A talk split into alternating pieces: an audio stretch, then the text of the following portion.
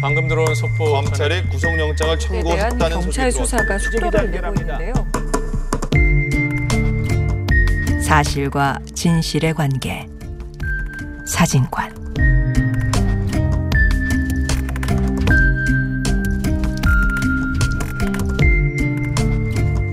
수사 과정에서 알게 된 피의 사실을 수사기관이 기소 전에 공개하는 건 형법으로 금지하고 있습니다.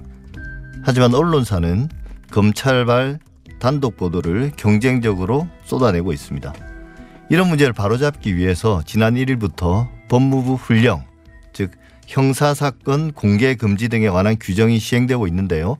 여전히 검찰발 보도는 끊이지 않고 있습니다. 어떤 문제인지 사실 보도가 놓친 뉴스의 맥락을 짚어보는 사실과 진실의 관계 사진관. 오늘은 민주사회를 위한 변호사 모임 사법위원장인 김지미 변호사와 함께합니다. 어서 오십시오. 네, 안녕하세요. 김치미 변호사입니다. 우선 좀 청취자들의 이해를 돕기 위해서 지난 1일부터 시행 중인 그 법무부 훈령 아까 말씀드린 형사사건 공개 금지 등에 관한 규정 그 주요 내용 좀 설명해 주시죠. 네, 어, 형사사건 공개 금지 등에 관한 규정이 새로 12월 1일부터 시행이 되고 있는데요. 그 우리 형법상에는 이제 피의사실 공표죄라고 해서 이제 범죄로 규정이 되어 있고 네. 그 조항의 내용은 이제 공소가 제기되기 전에는 어떠한 그 피의사실도 이제 공개할 수 없도록 네. 되어 있는데 그동안 조문의 실효성 그러니까 그이 없이 사문화되고 있다라는 얘기가 있었죠. 왜냐하면 기소된 적이 없거든요. 그 네. 죄로 인해서 어 그게 이제 조국 전 장관 뭐 보도 범 로 인해서 이제 문제가 좀 됐었고 이제 비판 여론이 생기니까 그거에 대해서 예전에 있던 인권 보호를 위한 수사 공보 준칙이라고 있었는데 그것을 이제 형사 사건 공개 금지 등에 관한 규정으로 바꾸고 내용도 조금 추가했는데요.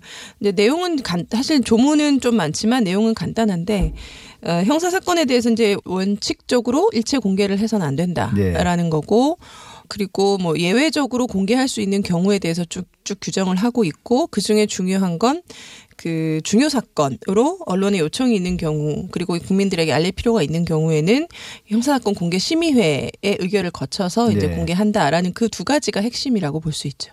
예. 한마디로 이제 뭐 기본적으로 형사 사건에서 사건 관계인 흔히 말하면 우리가 참고인이라고 부르는 그런 사람들의 진술이나 증언 뭐 피의자의 진술 정언은 뭐 말할 것도 없고요. 이런 것들을 다 공개하면 안 된다. 그리고 뭐 수사 진행 사항도 공개하면 안 된다. 이런 것도 보니까 내부에 포함되어 있는 것 같은데요. 이게 지금 보름 정도 됐나요? 시행한 지. 네, 그렇죠. 그런데도 이제 계속 명백하게 검찰에서 흘러나온 것으로 보이는 그런 정보들을 기초로 언론 보도는 계속되고 있거든요. 뭐 예를 들면 뭐 최근에 하명 수사 의혹이라든지 이런 관련된 기사들 이게 그런 훈령들을 정면으로 위배하는 그 행위들이 아닌가요? 그렇죠. 지금 이 규정에 보면 공개가 금지되는 정보에 예. 관해서 7조에서 규정을 하고 있는데요. 거기 보면 어떤 사건 관계인이 이런 얘기를 했다라고 하는 진술이나 뭐 주장이나 뭐 증언 내용 그리고 어떤 게 있냐면 또 진술을 거부했다거나 증언을 거부했다라는 그 사실도 예. 원래는 알릴 수가 없게 돼 있는데 조국 전 장관 저 진술 거부권 행사한다 이런 얘기 계속 나오고 있잖아요. 사실 예. 그것도 알려주면 안 되는 거거든요. 예. 네, 그리고 뭐 어떤 얘기를 했는지 그리고 뭐 증거 가 어떤 것들이 있는지 이런 것들은 일체 다 공개가 금지되는 정보에 해당되는데 지금 말씀하신 것처럼 요새 뭐 한참 문제가 되고 있는 이런 울산 시장 사건이나 뭐 하명 수사 논란과 관련해서는 계속 금지되고 있는 정보들이 기사로 나오고 있는 네. 상황이죠. 근데 그게 명백하게 명백이란 말 함부로 쓰면 안 되지만 보기에도 검찰 아니면 알 수 없는 그런 내용들이 많은 것 같은데요. 그렇죠. 그게 만약에 그 당 조사를 받고 나온 당사자 예. 아까 얘기를 했으면 사실은 뭐 그거는 문제가 되지 않는데요. 예. 이제 그러면은 취재원을 분명히 밝혔겠죠. 뭐 그 조사를 받고 누 예. 나온 누군가가 이렇게 얘기했다라고 하는데 네. 지금 기사를 보면 검찰은 그러니까 주어가 검찰은이 되고 있거든요. 취재원이 검찰의 누군가죠. 그렇죠. 뭐 그죠? 그리고 뭐 전해진다. 뭐 검찰 관계자는 뭐 이렇게 네. 하고 있으니까 이제 검찰 발이 맞는 거죠. 근데 그거는 지금 이제 그 이 규정을 정면으로 위배하는 사실은 맞습니다. 예. 그러면 결국 이게 그 훈령 자체가 실효성이 없다는 거 아닌가요? 훈령이 이제 훈령인 이유는 그 훈령이라는 거는 이제 각 행정기관들 사이에서 규율이 되는 거거든요. 예. 상급 행정기관이 하급 행정기관을 규율하기 위해서 만든 게 이제 훈령이란 말이에요. 그래서 법무부가 그 밑에 있는 뭐 검사들, 그러니까 검찰에게 이렇게 하지 말라라고 하는 게 이제 이 법무부 훈령인 건데 지금 이 훈령을 보시면 훈령을 어겼을 경우에 제재하는 내용이 전혀 없어요. 하면 안 된다. 그러니까 뭐 징계할 수 있다라는 것조차도 예, 없어요. 그런 내용조차 없고 예. 어떤 게 하나 있냐면 그냥 보고 위반 행위에 대한 보고 위반 행위를 했을 때는 그냥 보고해라 이거밖에 없거든요. 예. 그러니까 사실 이거를 뭐 지켜 라고 하는 건지, 그러니까 예. 이 규, 규범력을 높이기 위해서는 위반했을 때의 제재 수단이 확실해야 하거든요. 사실은, 예. 근데 그런 게 전혀 없다는 거죠. 예, 그런 것도 있지만 또 한편으로는 제가 생각해 보면 검사들이 그래도 공직자이고 또 이제 법을 집행하는 수사기관의 이제 공직자인데 이분들이 뭐 구체적인 디테일한 규정이 있고 없고를 떠나서 형법상의 금지된 행위, 즉 죄가 되는 행위를 그렇게 공개적으로 드러내놓고 하지는 않지 않습니까? 근데 비사실 공표에서의 공표는 사실은 네. 공개라고 보시면 되거든요. 예. 그러니까 특정인한테 한 사람한테 얘기했다고 하더라도 그게 널리 퍼져나갈 수 있으면 그건 공표라고 볼 수 있는데 그렇죠. 지금 대상이 다 기자란 말이에요. 예. 그 기자한테 얘기하면 당연히 이건 기사로 나가는 거니까. 그렇죠. 그러니까 공개적으로 사건 브리핑을 하지 않더라도 누군가에게 이제 말하는 것을 공표라고 다 볼 수 있는 상황이고 지금 피의사실 공표는 뭐 아시다시피 기소된 건이 이제 한 건도 없다라고 예. 하고 있는데 그 사실만 봐도 검찰에서는 이 그 피의사실 공표에 대한 형법 126조를 지킬 의지가 전혀 없는 거고요. 예. 뭐 법도 지킬 의지가 없는데 뭐 하물며 훈령이고 훈령을 어겼을 때 제재 수단도 없는데 이거를 이 규범력이 강할 리가 없는 거죠. 근데 어기는 사람을 찾아낼 수는 있나요? 찾아낼 수조차 없는 게 뭐냐면 수사의 주체도 검찰이잖아요. 예. 근데 수사의 대상도 검찰이에요. 그러니까요. 러니까 만약에 검찰이 그러니까 기자들한테 물어보면 당연히 취재원 보호라는 명목으로 알려주지 그렇죠. 않을 거기서 테고 큰 벽이 있는 거고. 그렇죠. 그래서 이거를 누, 누가 이러한 내용을 흘렸느냐를 알 수 있기 위해서는 결국은 수사밖에 없거든요. 예. 검찰이 마음만 먹으면 사실 그거 누군지 못 밝혀내겠습니까? 근데 검찰이 굳이 그렇게 할 이유가 없는 거 자기 식구니까. 그리고 이 피사실을 흘림으로써 이득을 얻는 집단이 또 검찰이기 때문에 네. 검찰 입장에서는 전혀 그걸 할 이유가 없는 거예요. 그렇게 방금 말씀하신 그 내용에 대해서 그 최근에 어떤 한 방송사에서 검찰과 언론의 그 유착 관계, 그 이제 뭐 악어와 악어새의 관계라고 이야기를 했는데요. 이 문제를 정면으로 다뤘단 말이에요. 검찰은 보고가 절반이고 즉 어, 지휘 계통에 보고하는 게 절반이고 나머지 절반이 이제 언론 플레이다 이런 말을 해서 이제 또 검찰에서는 상당히 반박을 했는데 이게 이제 그 반박의 핵심은 피의 사실 공표가 아니고 정당한 공부 활동이다. 이게 이제 매도당하고 있다. 이렇게 항변을 했습니다. 여기에 대해서는 어떻게 생각하시나요? 정당한 공부 활동이라는 게 어떤 게 거기에 해당되는 건가요?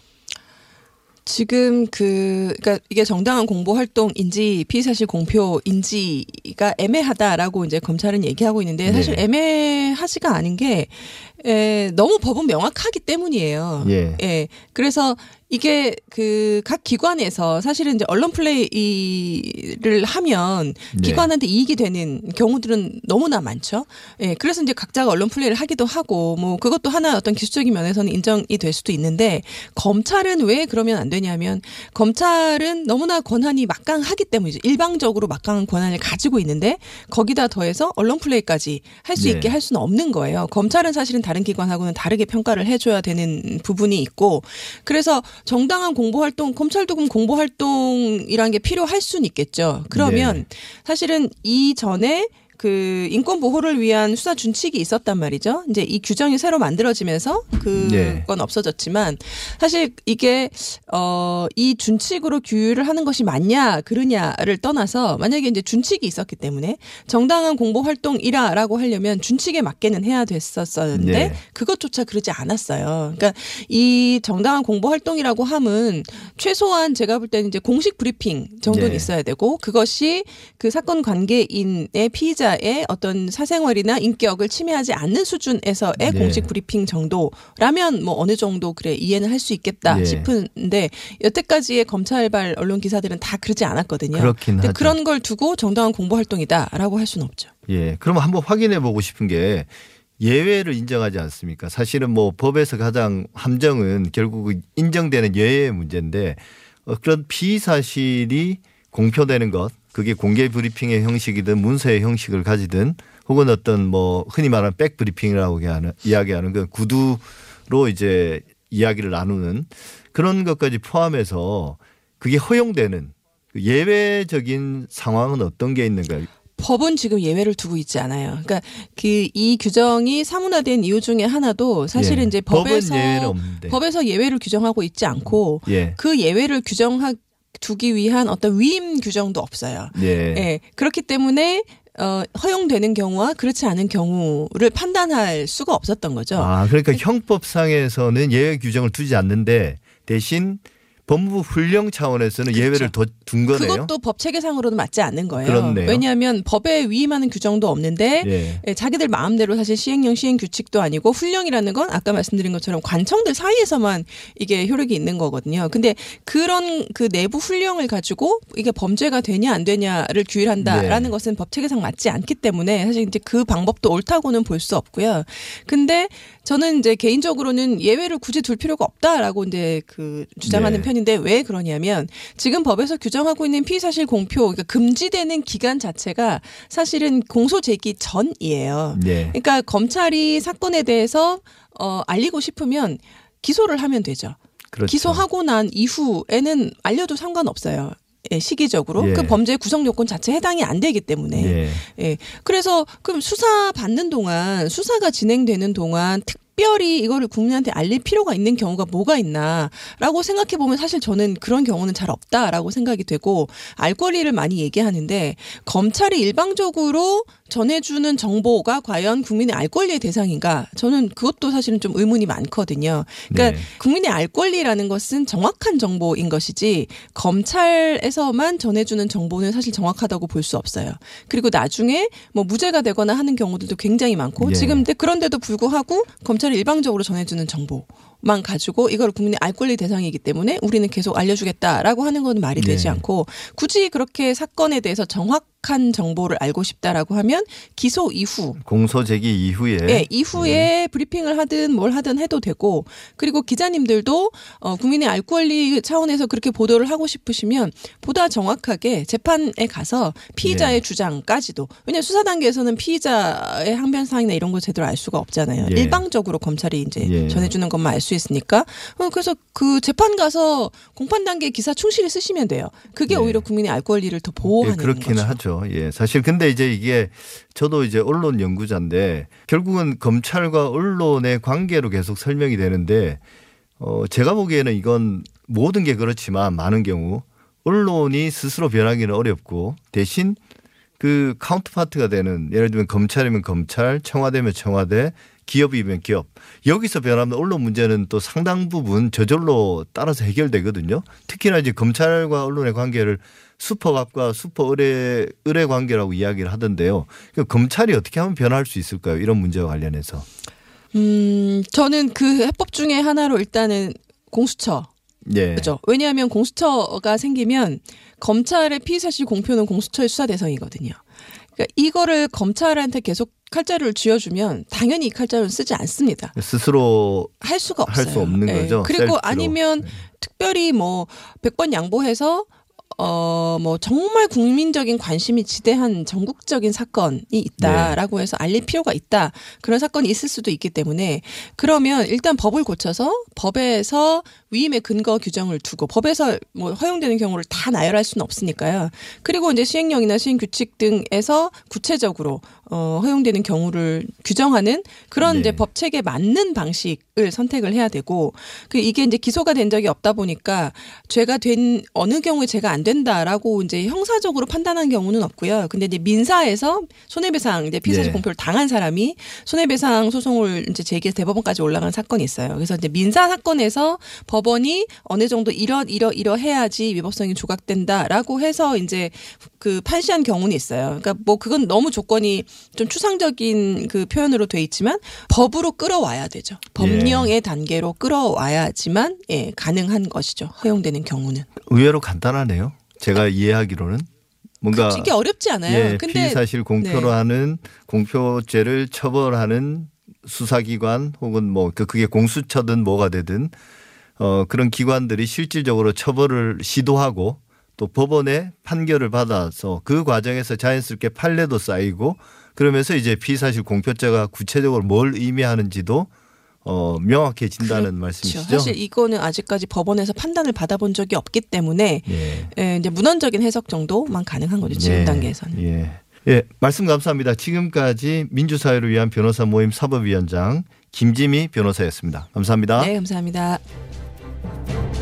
연말을 맞아 TBS 아고라는 청취자 여러분들을 직접 모시고 TBS와 TBS 아고라에 대해 날선 비평을 듣는 자리를 마련합니다. 12월 26일 목요일 오후 2시 오픈 스튜디오로 진행할 예정인데요. 평소 TBS에 대해 하고 싶은 말 많으셨던 애청자 여러분 참여 신청해 주시면 됩니다. 50원의 유료 문자 우물정 0951로 아고라 참여라고 보내주시면 됩니다. TBS 아고라 오늘은 여기까지입니다. 다음 주 토요일 오전 8시 더 진실된 비평으로 찾아뵙겠습니다. 감사합니다.